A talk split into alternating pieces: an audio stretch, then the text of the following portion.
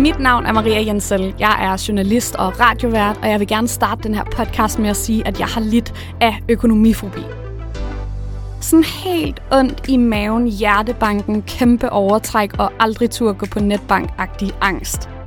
Men i dag der har jeg taget magten tilbage over min økonomi og nørdet alt fra opsparing, budgetter, lån og forsikringer til investeringer og boligkøb. Og nu er jeg ikke længere bange for penge. Det kan være mega svært at tale om sin økonomi, men hvis vi nu deler ud af vores erfaringer, også de helt dumme af slagsen, så tror jeg altså, at vi kan lære noget af hinanden. Velkommen til podcasten Dumme Penge, der er lavet af Finanstilsynets kanal på Røven, til unge for at hjælpe dig med at holde styr på din økonomi.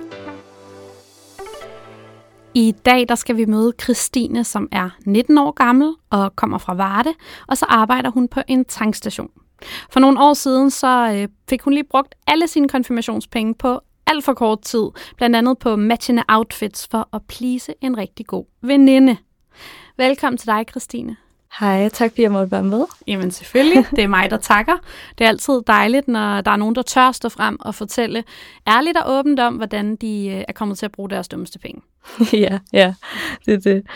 Inden vi øh, når til din historie, så synes jeg lige, vi skal prøve at definere lidt, hvordan du er med penge generelt. Lige at tegne et billede af dig som økonomisk person på en eller anden måde. Ikke?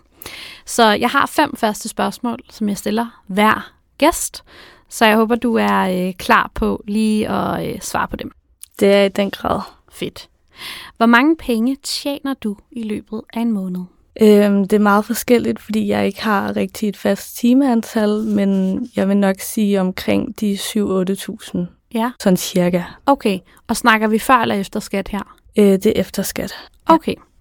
Hvor mange penge bruger du så i løbet af en måned? Øh, det er nok omkring de 6-7.000, så okay. nogle gange går man lidt i minus. ja, men stadig, du da, altså, øh, sådan ud fra min hovedregning, så har du da måske 1000 kroner tilbage. Ja. Det lyder da meget godt. Hvor ofte tjekker du, hvor mange penge, som du har på din konto?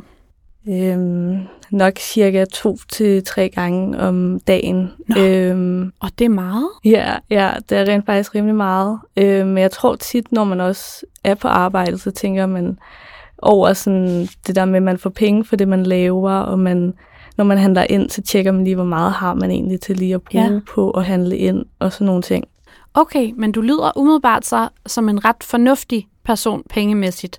Altså fordi, jeg, jeg kender da fra mig selv det der med bare at bruge kortet, lukke øjnene, bede øh, til, til pengeguderne om, at det bliver accepteret. Øh, men der er du mere sådan en, der går ind og tjekker og lige ser, har jeg nok øh, penge på kontoen til det her, før du køber det? Ja, det er i hvert fald blevet. Ja, sådan okay. virkelig. Ja. Vi skal jo høre om lidt, øh, hvorfor du er blevet det. hvad, ja, der har, hvad ja. der har ligesom givet dig en lærestreg. Øhm, hvad bruger du de fleste penge til? Øhm, husleje og udgifter helt klart, og så nok transport øhm, og oplevelser som caféture, eller øh, man lige tager i byen, eller sådan noget. Ja. Hvor tit tænker du på penge i løbet af en dag?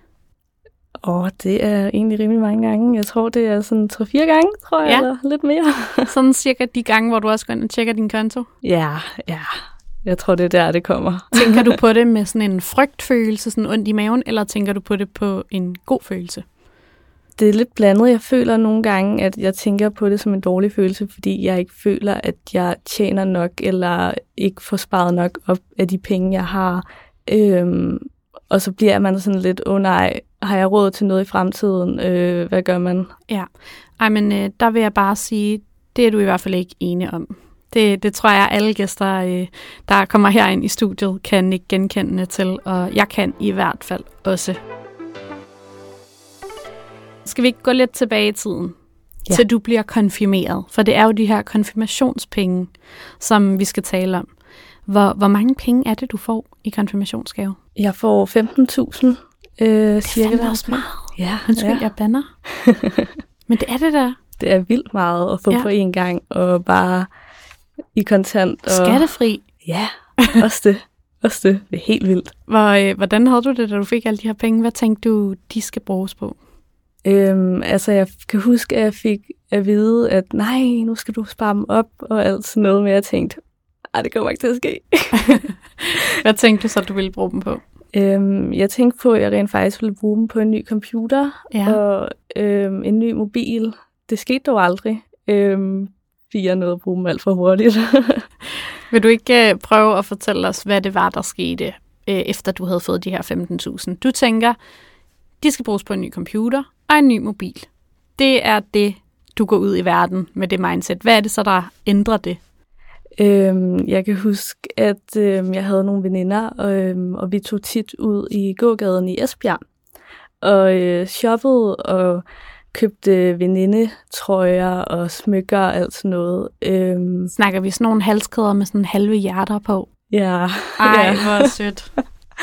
Øhm, og så lige pludselig, så brugte man måske lidt for mange penge på alt sådan noget om mad, når man var ude i gågaden. Øhm, men jeg kan også huske tilbage på det, som om, at det egentlig ikke rigtig var mig, der følte, at jeg ville have nogle af de ting, vi købte, eller som jeg rent faktisk købte. Ja. Øhm, fordi de fleste af de ting har jeg nærmest ikke engang brugt, men det var også bare sådan, at hende der veninde, hun havde sådan tit en følelse af, at jeg skulle gøre det, eller gav mig en følelse af det.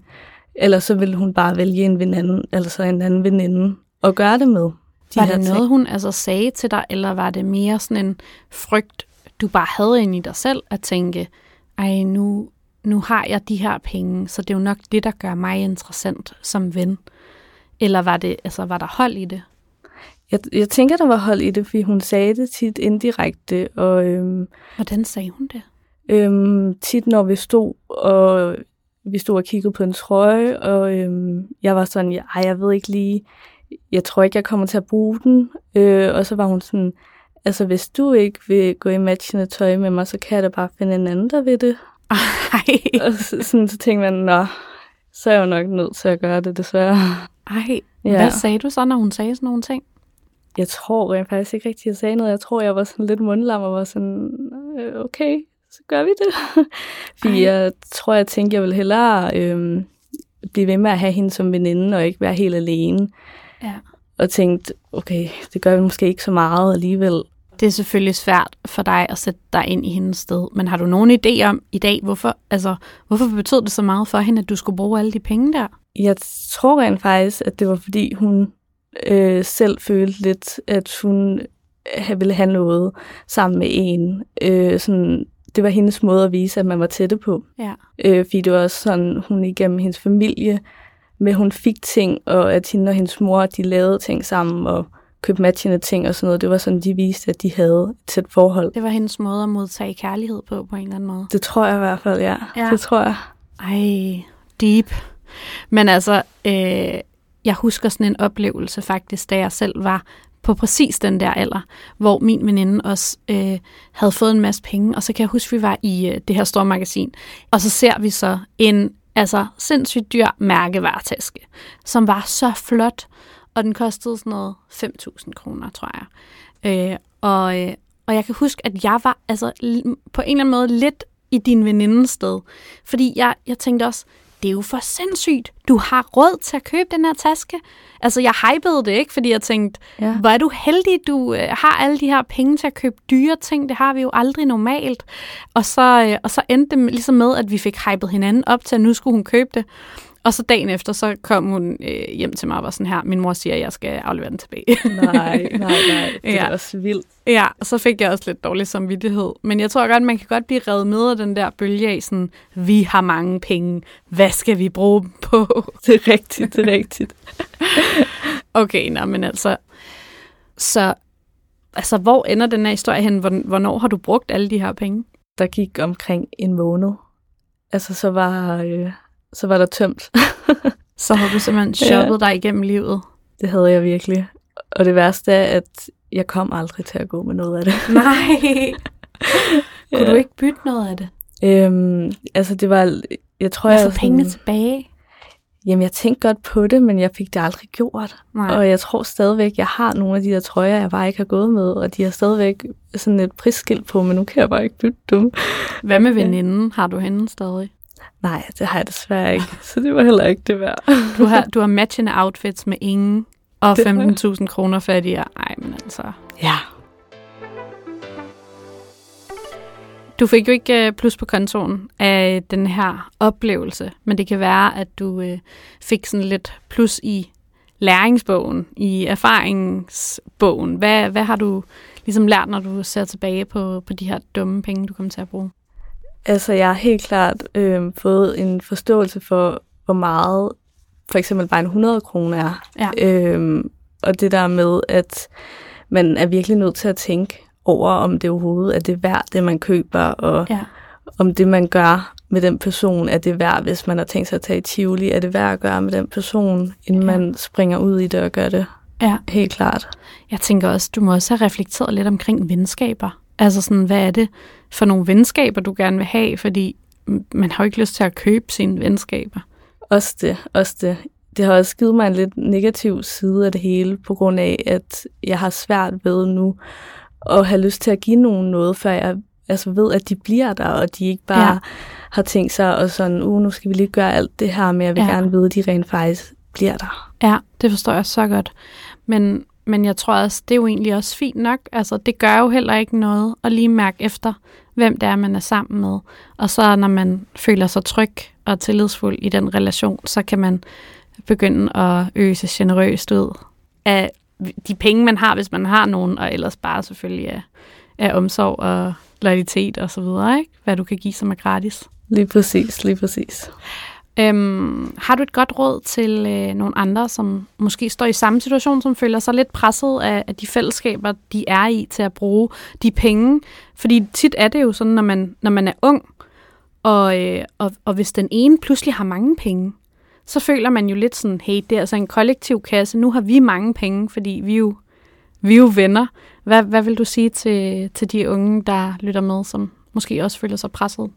Altså jeg vil sige, det er en virkelig svær situation at stå i. Øhm, men jeg vil sige, at hvis man mærker, det er det værd, så skal man da helt klart gøre det og købe den ting, eller lave den ja. oplevelse sammen. Men altså hvis man ved, at man ikke har råd til det, øhm, så burde man også huske på, at så kan man bare ligge derhjemme på sofaen sammen med vennen og se en tv-serie, ja. i stedet for at øhm, tage ud og lave alt muligt, fordi man kan stadigvæk hygge sig lige så meget. Jeg, jeg tror virkelig, du har ret i, at det, det kan være svært. Altså, man skal måske virkelig snakke med sine venner om sådan, okay, det her, det er faktisk, det, det kan godt være, det virker som om, jeg har mange penge, men jeg har faktisk virkelig brug for en computer, eller ja. et eller andet, ikke? Så skynde sig at bruge dem på dem, ja. eller ikke snakke for meget om alle de penge, hvis, øh, hvis ja. de bare skal stå på en opsparingskonto, ikke? Ja, lige præcis, det er jo det. Ja. Og husk på, at penge, det er ikke alt. Nej. det er jo det. Nej. Hvis øh, du havde 15.000 kroner i dag, hvad vil du så bruge dem på? så tror jeg, jeg vil bruge dem på noget nyt til min lejlighed. Øhm, et nyt øh, spisebord. Ja. Fordi jeg kan virkelig ikke lide det spisebord, jeg har nu. Vil du, øh, vil du også spare nogen op, eller vil, øh, vil du bruge 15.000 på et spisebord og bare købe det vildeste spisebord i verden? Ej, jeg vil helt klart spare nogen op. Ja. Men jeg vil finde et mellemdyrt spisebord, så man lige føler, man og bliver forkælet. en investering ja. Ja, lige i præcis. dit hjem. Mm. Og så lige spare nogle af dem op. Ja, klart. Ej, men altså, jeg synes også, det er en god pointe, at man kan jo ikke købe venskaber, så hvis man føler, at man bliver nødt til det, så er det måske heller ikke de rigtige venner. Eller også skal man i hvert fald lige tage en snak med dem om, at, at det er altså ikke en rar følelse at, øh, at stå med. Lige præcis. Det er det. Christine, tusind tak, fordi du øh, vil komme herind og fortælle mig og alle, der lytter med, din historie. Tak fordi jeg måtte være med. Det var en stor fornøjelse. I lige måde. Det her var andet afsnit af Dumme Penge i sæson 2. I næste afsnit får jeg besøg af Moses, der havde en smart fidus til at investere sine penge, men som i sidste ende ikke helt gav mening.